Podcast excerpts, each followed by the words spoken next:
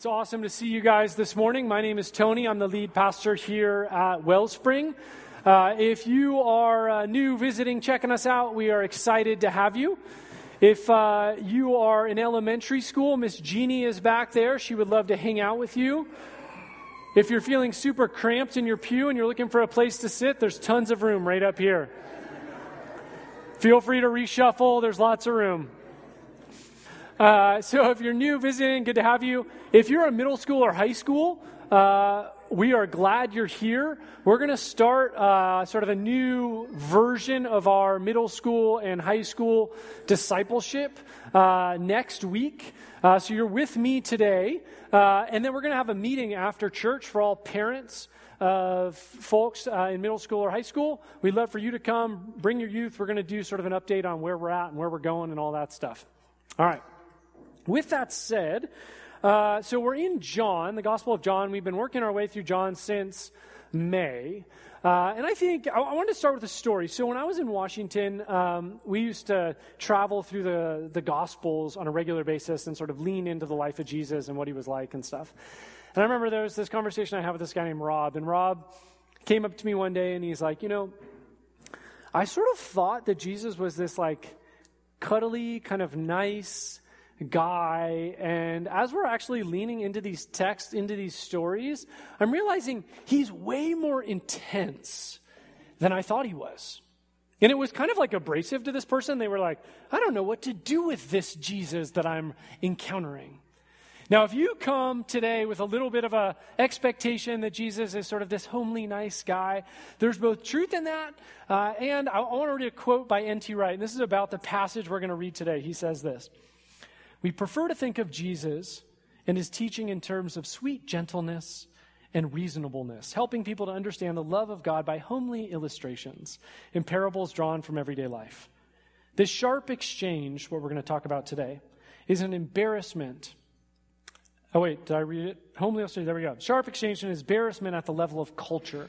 But we need to think again. And what he's saying is this, this text is going to challenge some of the ways that we think about who Jesus is. And if we think about it, it kind of makes sense. In chapter 7, right, you have these folks trying to arrest Jesus to kill him. They fail in their attempt. In chapter 8, it's a continuation. At the end of this chapter, in verse 59, people are going to try and stone him. So N.T. Wright invites us to think of this passage in these terms.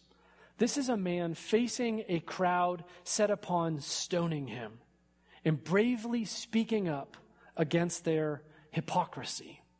So, what we're going to see today is Jesus speaking into a group of people, some of whom are in his side, some of whom are decidedly not.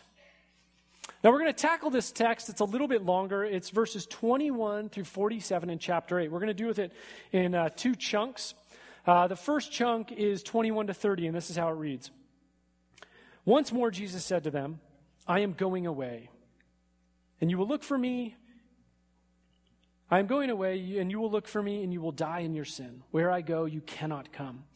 This made the Jews ask, Will he kill himself? Is that why he says, Where I go, you cannot come?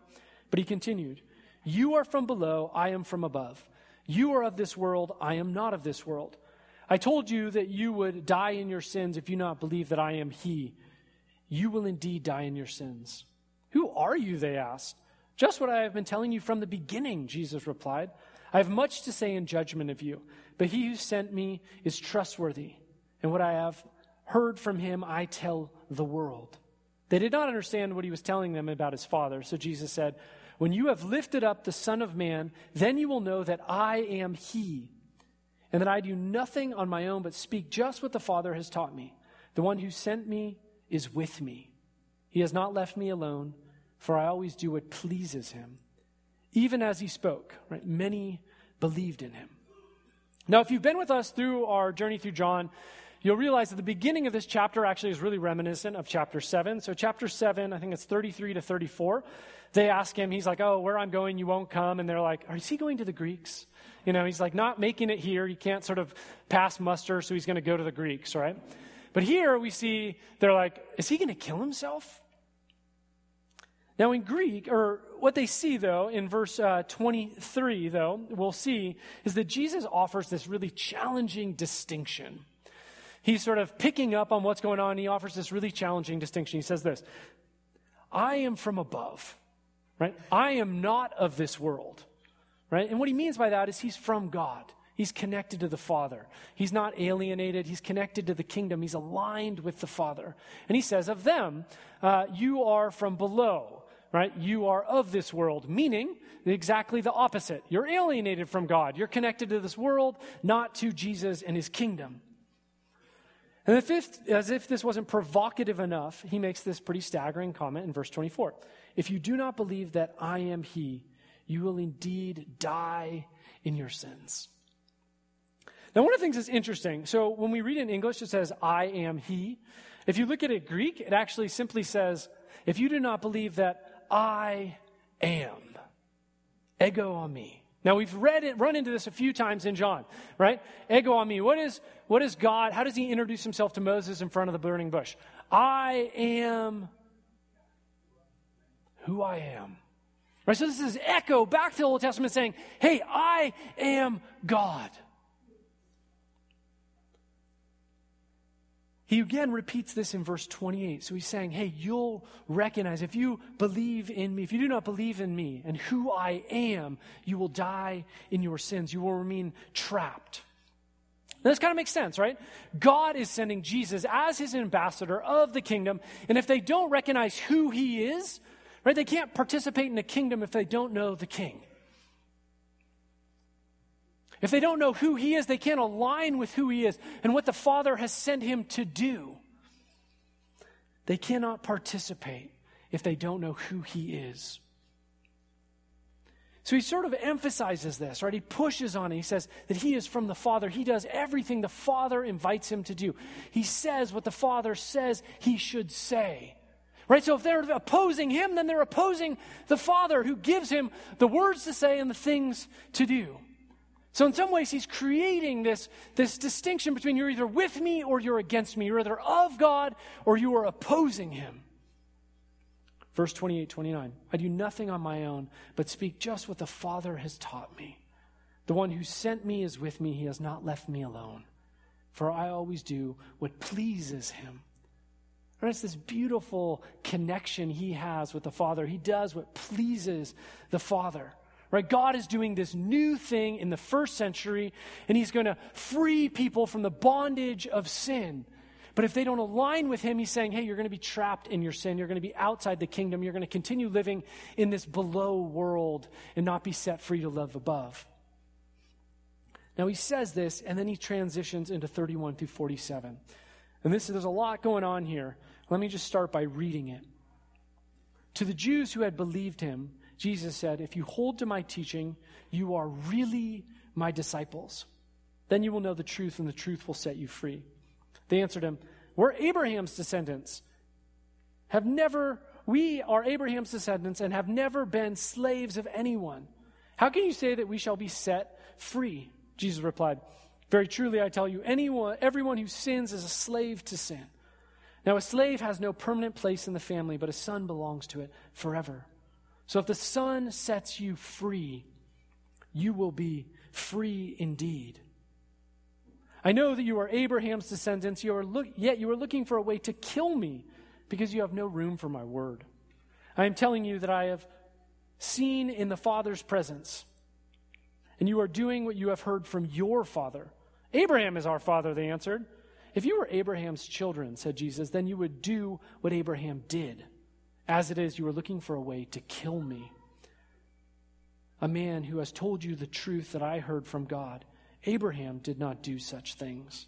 You are doing the works of your own father. We're not illegitimate children, they protested. The only father you have, the only father we have is God Himself, Jesus said to him. If God were your father, you would love me, for I have come here from God. I have not come on my own, God sent me. Why is my language not clear to you? Because you are unable to hear what I say. You believe belong to your father, the devil, and you want to carry out your father's desires. He was a murderer from the beginning, not holding to the truth, for there is no truth in him. When he lies, he speaks his native language, for he is a liar and the father of lies. Yet because I tell the truth, you do not believe me. Can any one of you prove me guilty of sin? If I am telling the truth, why don't you believe me? Whoever belongs to God hears what God says. The reason you do not hear is you do not belong to God. All right, so a lot going on there. You're like, whoa, that's intense. Told you. All right, so there's lots of moving pieces. Let's start uh, verse 31. So he's addressing this group of people that are starting to wrestle with believing. They're kind of curious about who Jesus is. They're starting to believe. There's like nascent belief, and he says this to them If you hold to my teaching, you are really my disciples. Then you will know the truth, and the truth will set you free. So Jesus is saying to this group of people, hey, if you want to draw near to me, if you want to participate in the kingdom, if you want to be sons of the Father, hey, pay attention to what I am saying and doing. Attune your hearts, your eyes, your ears. Attune, attune yourself to me. Abide in my teaching. Remain in my word. Beasley Murray in the Word Biblical Commentary says this. So, meno is the verb he's translating here. Meno signifies a settled determination to live in the word of Christ and by it. And so entails a perpetual listening to it, reflection on it, holding fast to it, carrying out its bidding. Right? So he's saying to this group of people that are now starting to align with him and are less of this world, less from below. He's saying, hey, if you want to be close to me, hold to my teaching, cling to what I am saying and to who I am. And then Jesus says, hey, if you do this, you will know the truth that Jesus is I am, the inaugurator of the kingdom, the Son of God. And this truth will set you free. And this truth will set you free. I think sometimes we think, I know when I first read this, I was like, well, all I need to do then is just like believe. And if I believe, then I'll be set free of all the things that hold me down, all the sins that entrap me. Maybe you felt like this. And I remember early on thinking, man, I might, I must just not believe enough. Like I need to sort of exercise my belief muscle and I need to believe more, more. And I felt this pressure. I felt this guilt, like, oh, maybe I'm not believing enough. That's why I'm not experiencing the freedom that I hope to experience. And then there was this, uh, I had this knee injury in my 20s, and in order to deal with this knee injury, I actually had to have surgery. And then after surgery, I needed to do rehab. And it sort of gave me this analogy for how freedom works in the kingdom. Like, Jesus, I think, is saying to us and to the people there, you are broken. You actually need surgery. And the surgery provides the opportunity for the freedom, but you still need to go to rehab if you want your knee to work. So Jesus is saying, hey, guess what? Come to me, believe in who I am, and you will be set free. But to live in that freedom, you have to go to rehab. You have to remain in my word. You have to abide in my word. And then you will be able to live into that freedom that I offer within the kingdom. It's not simply about, oh, name it and claim it. I, I believe in Jesus. Now I'm set free of everything. Sort of, but not quite. Jesus offers us freedom, but we need to live into, hold on to the promises, live into his teaching, align our lives with his kingdom. And then, right, by the power of the Spirit, he transforms us. That we be able to live into the freedom that Jesus promises within his kingdom, set free from the sin that imprisons us.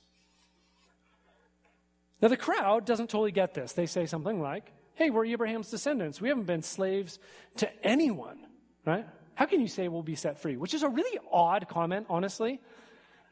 Descendants of Abraham were enslaved in Egypt.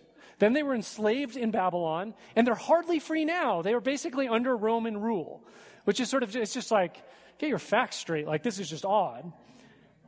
They also seem to convolute this connection between a blood descendant of Abraham and therefore a child of God that is set free into God's promises. We'll talk about this a lot more next week because we're going to really dive into Abraham. But just to say, Jesus does not buy into that. Jesus creates a distinction. Right? He says, hey, if you're really Abraham's descendants, you would live as Abraham lives. You wouldn't be trying to kill me. You wouldn't be lying and trying to entrap me. Rather than following their lead, Jesus says this, verse 34 Very truly, I tell you, everyone who sins is a slave to sin. Now, a slave has no permanent place in a family, but a son belongs to it forever. So if the Son sets you free, you will be free indeed.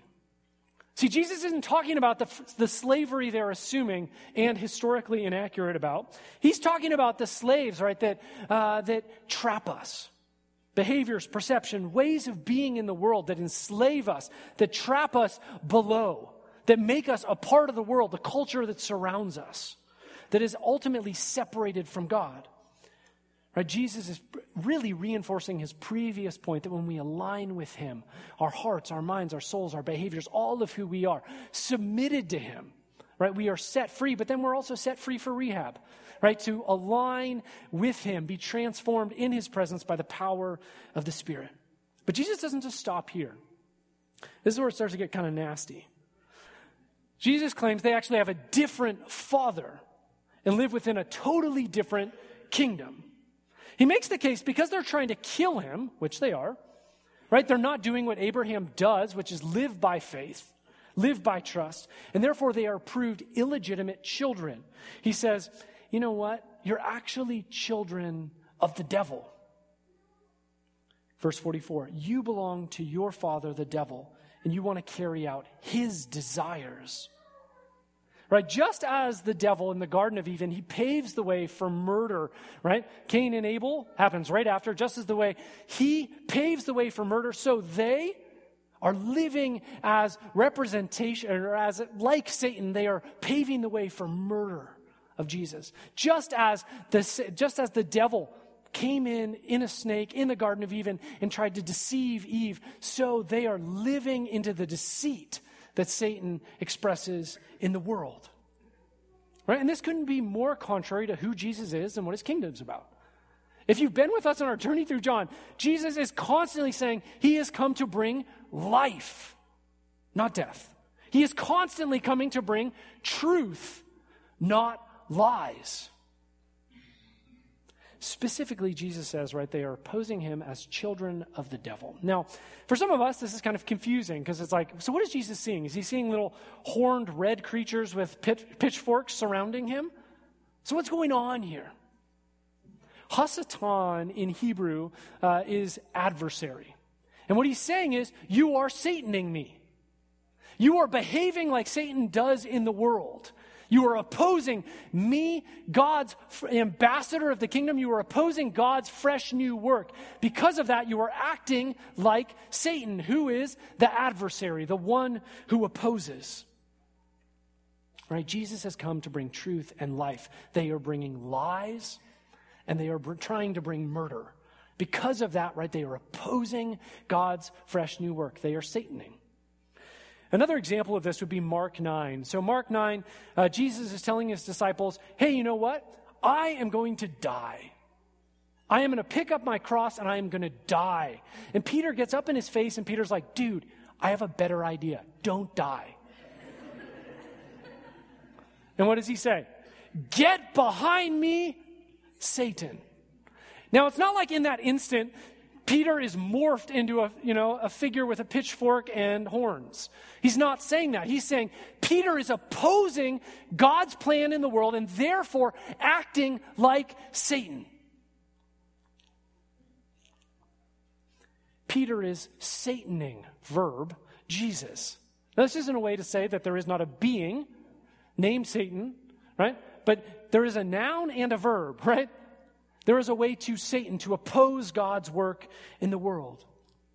There's this guy named Richard Beck. He wrote this book called Reviving Old Scratch. And he does a good job of expanding how we understand what Jesus is saying here. He says this The satanic is everything that tempts us away from taking up our cross and following Jesus. The cross of Jesus is the quintessential expression of self giving, self donating, and sacrificial love. The satanic and the demonic are all those forces tempting us away from this love. We might say that spiritual warfare is the constant battle to maintain this cruciform shape, cruciform shaped like the cross, Jesus' way of the cross, in a world that is pushing a very different pattern upon us. A world trying to squeeze us into a very different sort of mold. Right? So there's this crowd surrounding Jesus, trying to murder him, trying to lie about him to entrap him. And Jesus is saying, You are children of God of the devil because you are adopting the posture of the devil. They are opposing him as Satan opposes God. So I guess my question for us, right?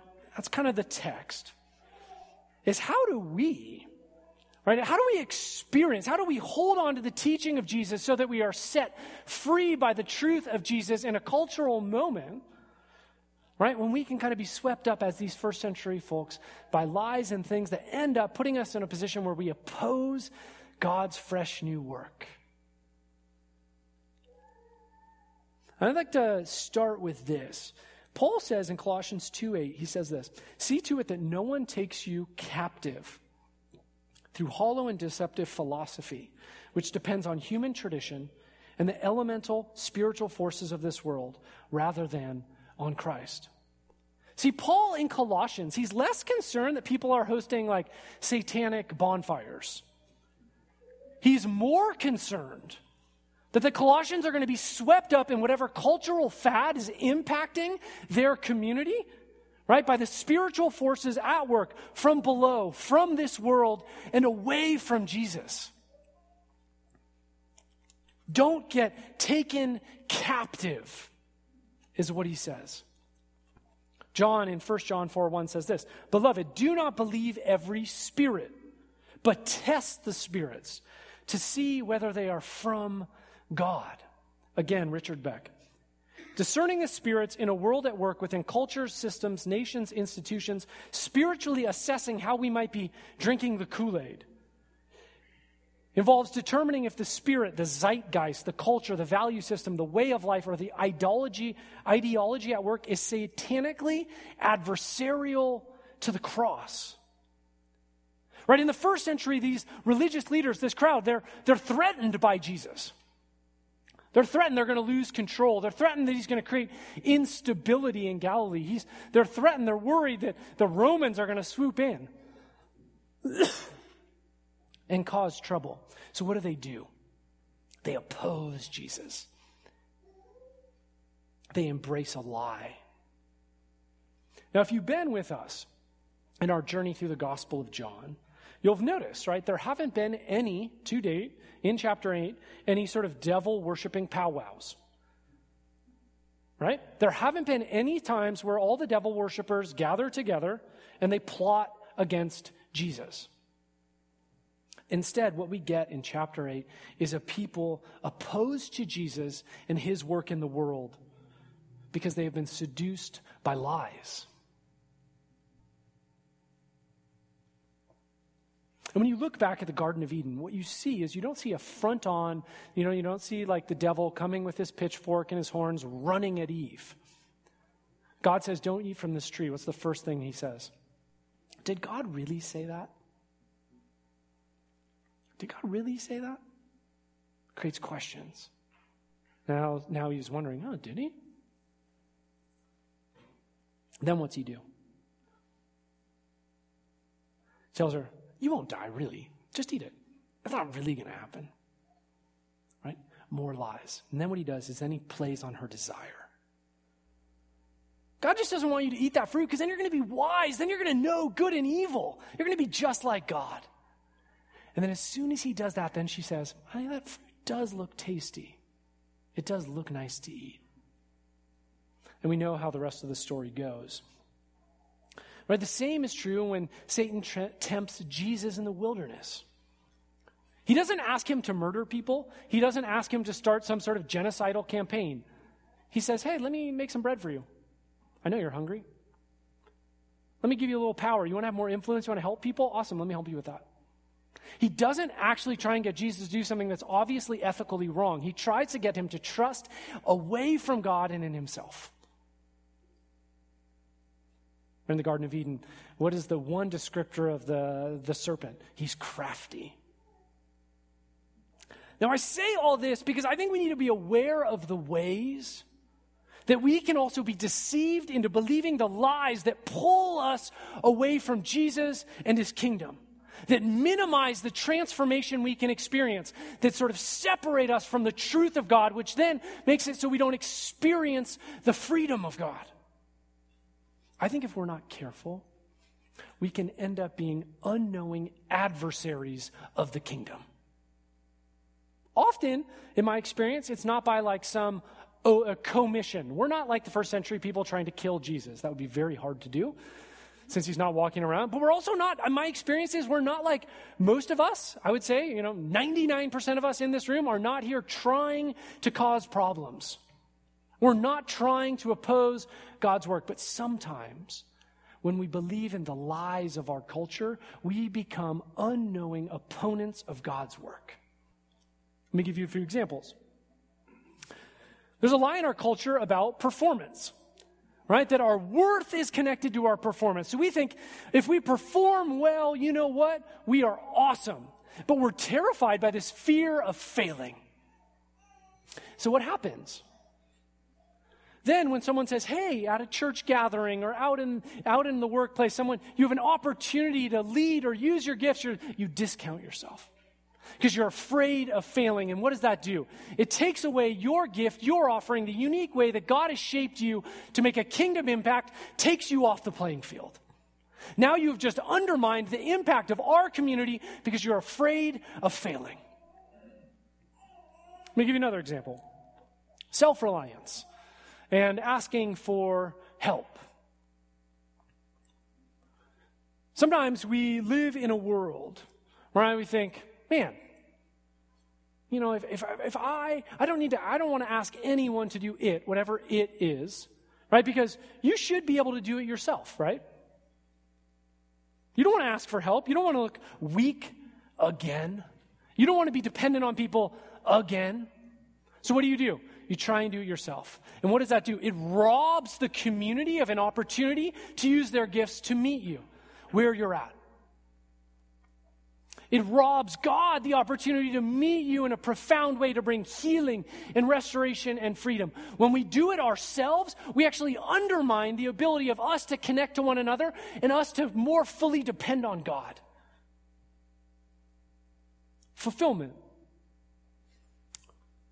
There's a sort of a, just, I think, a lie in our culture about how fulfillment, how the good life is lived. Often, often it's through accumulating awesome experiences and aligning yourself with your sort of inner light. So basically, if you can just do awesome things and be true to you, you will be fulfilled.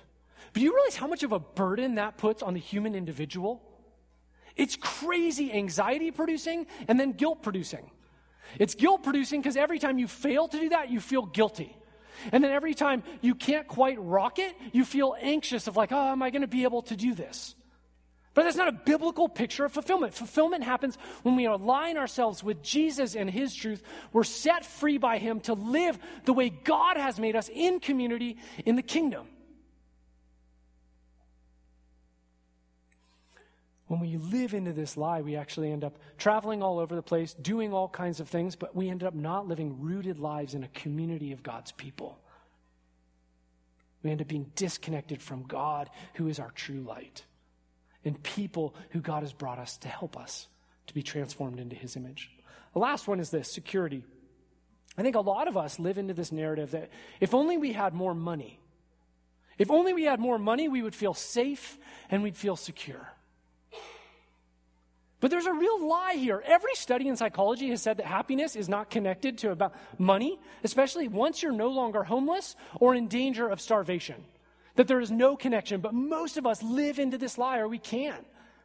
And what it does is it frees up the assets of the kingdom. Because now we're trying to stockpile our resources to make sure we are safe and secure rather than investing what God has given us for His kingdom, for His mission in the world. And in that way, we undermine what God is trying to do. I was watching, any of you guys watch the games yesterday? Football? Um, so I was watching one of the games, and I, I thought it was an apt analogy as I was thinking about it. That there's kind of like, there's like God's team, and then there's, you know, the adversary's team.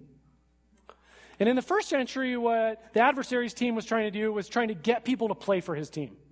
Like, murder the other team. I don't think that's actually what's happening today. I think what's happening today is the adversary's team, they sort of sneak over to our sideline and they're like, oh, you're not good enough. Just take off your pads, go sit in the stands. And we believe that lie. We walk off the field. Or he says, No, you're the best. You're the best. You should have the ball every time. And then you're like, just give me the ball. And what does it do? It creates division.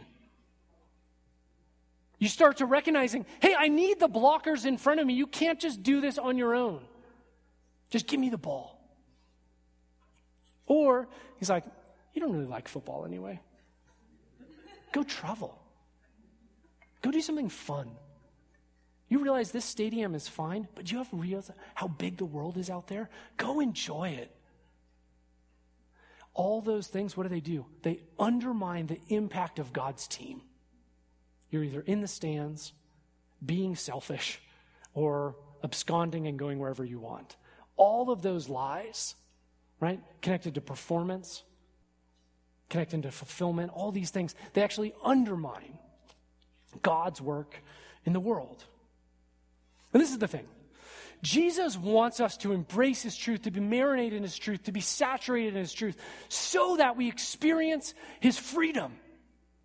He doesn't want us to be trapped in these lies which keep us in bondage. So I was trying to think of like, what is a practical thing we could do that would help us? And that's one thing to like know it up here. It's another thing, okay, what do I actually do? I think the answer is in verse 31, right? In the midst of this conversation, Jesus says to these people who want to believe, they say this He says, Abide in my word, hold on to my teaching. Right? If you want to navigate the rough terrain of faith, stay close to me, be connected to me. And what we have in the New Testament is Jesus' teaching.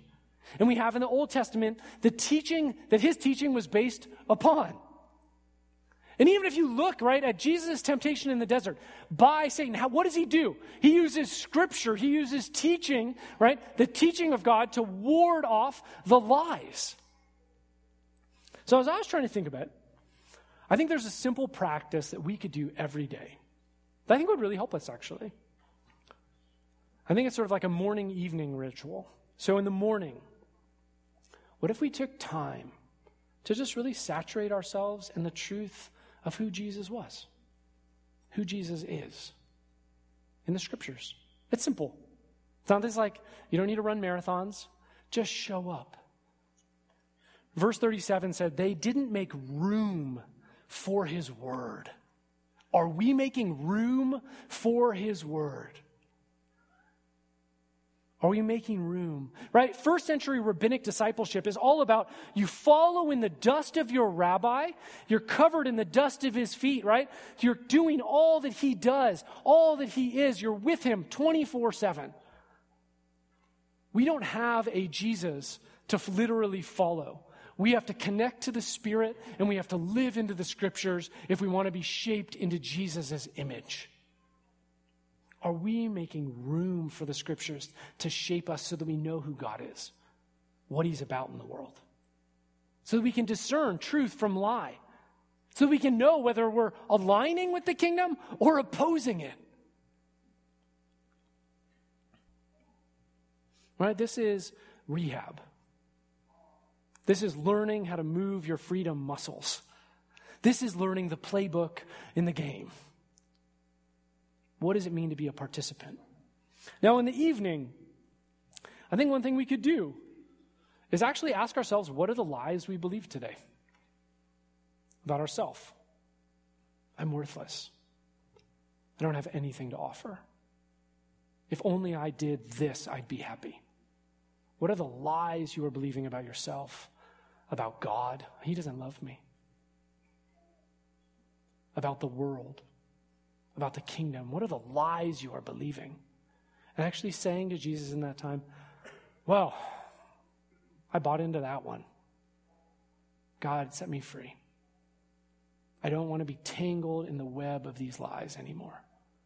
But there's a rhythm here of marinating in the truth of who Jesus is, his promises. And then, right, asking Him to set you free, identifying the lies that trap you. But Jesus wants us to be set free. And He says that in His truth, we will be set free. But there is a truth here that we need to actually make time for this. The Spirit will move. It's not just on our energy, the Spirit will give us what we need, but we do need to show up. One of the sort of frameworks we use regularly here at Wellspring is centered set. And the idea is this Jesus and his kingdom are in the middle, and the question is for all of us, every time we show up, every day, is are we moving closer? Are we moving closer to the person of Jesus? Are we aligning our lives more and more with his kingdom? Or are we just going our own way? Or are we stuck where we are? Because my basic hypothesis, my basic thesis is that if we're not moving towards the kingdom, in some way we're moving against it. And there's a real opportunity. Jesus says, Hey, I am here to offer you truth that will set you free. There's an opportunity then for us to embrace it. Now, to help us as we, we're going to enter worship in a minute, to help us as we enter into worship, to align our hearts and our minds and all of who we are with Jesus, we're going to celebrate communion together. Communion is one of the few times, uh, we're one of the many times that we're reminded of the cruciform shape of the gospel, right? That Jesus died for us. He submitted himself to the Father and did the Father's bidding to God's glory and the establishment of the kingdom to bring us rescue. And we celebrate it to remember who Jesus is and what he's like. In the midst of competing truth claims, in the midst of all kinds of lies that we get ensnared in, we would come back to the Last Supper, to communion, to say, All right, Jesus, this is who you are. This is how much you love me. God, this is, you know, when we come here, and Lord, I'm going to invite you in a minute to stand up, and we're going to all move forward together as a way of saying, hey, this isn't just about your relationship to Jesus, it is about us as individuals and a community moving towards Jesus and embracing him. On the night he was betrayed, Jesus gathered with his friends, and he grabbed a loaf of bread, and he gave thanks, and he broke it, and he said, This is my body, broken for you.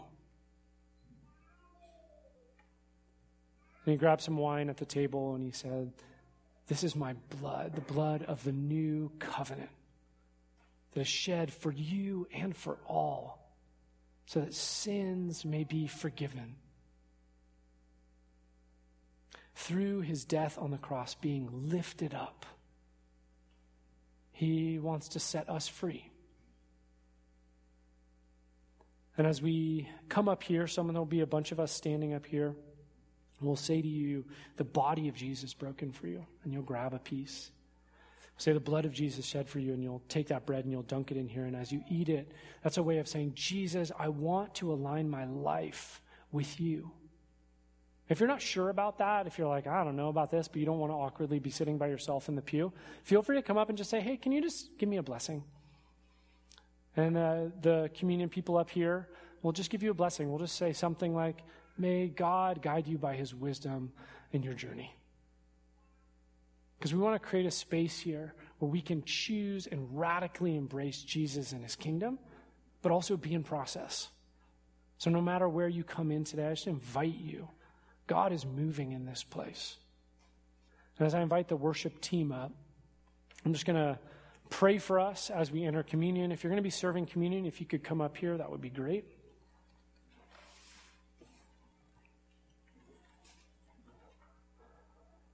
Just going to pray for us.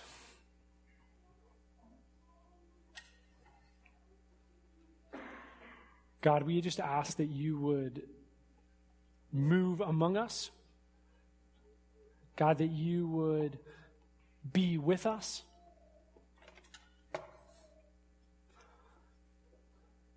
And God, we do. We just come before you and say, Jesus, we are not perfect. God, all of us, I know myself, God, can get sort of snagged in all kinds of lies about myself and who you are in this world. And God, we ask through this experience of worship and communion, God, that you would set us free. God, you will remind us of who you are. And Jesus, you would remind us that it is in you that we experience freedom. It is in you that truth resides. And God, we pray. God, we pray that we would not be caught up like the folks in the first century, thinking they're doing your will and end up opposing your kingdom. God, set us free. God, give us eyes to see what you are doing in this place that we may partner with your spirit, that we may align with your love in this world that we may know what is good and beautiful and lovely, that we may experience the freedom of your kingdom. As we lean into this song of worship, as you're ready, feel free to come forward and experience communion. If, as you're done with communion or before, we're going to have a couple people praying. If you want to be prayed for, you just feel like, man, either before or after communion, you just need someone to lay a hand on your shoulder and pray for you. We have a couple people praying uh, in the building, so feel free. Um, I think one will be, they'll both be in the back. You just go up to them, they'll be around for you. God, come into this place. Holy Spirit, fill this place that we may know you and love you more. Set us free by your truth, that we may align with your kingdom. In your name, Jesus. Amen.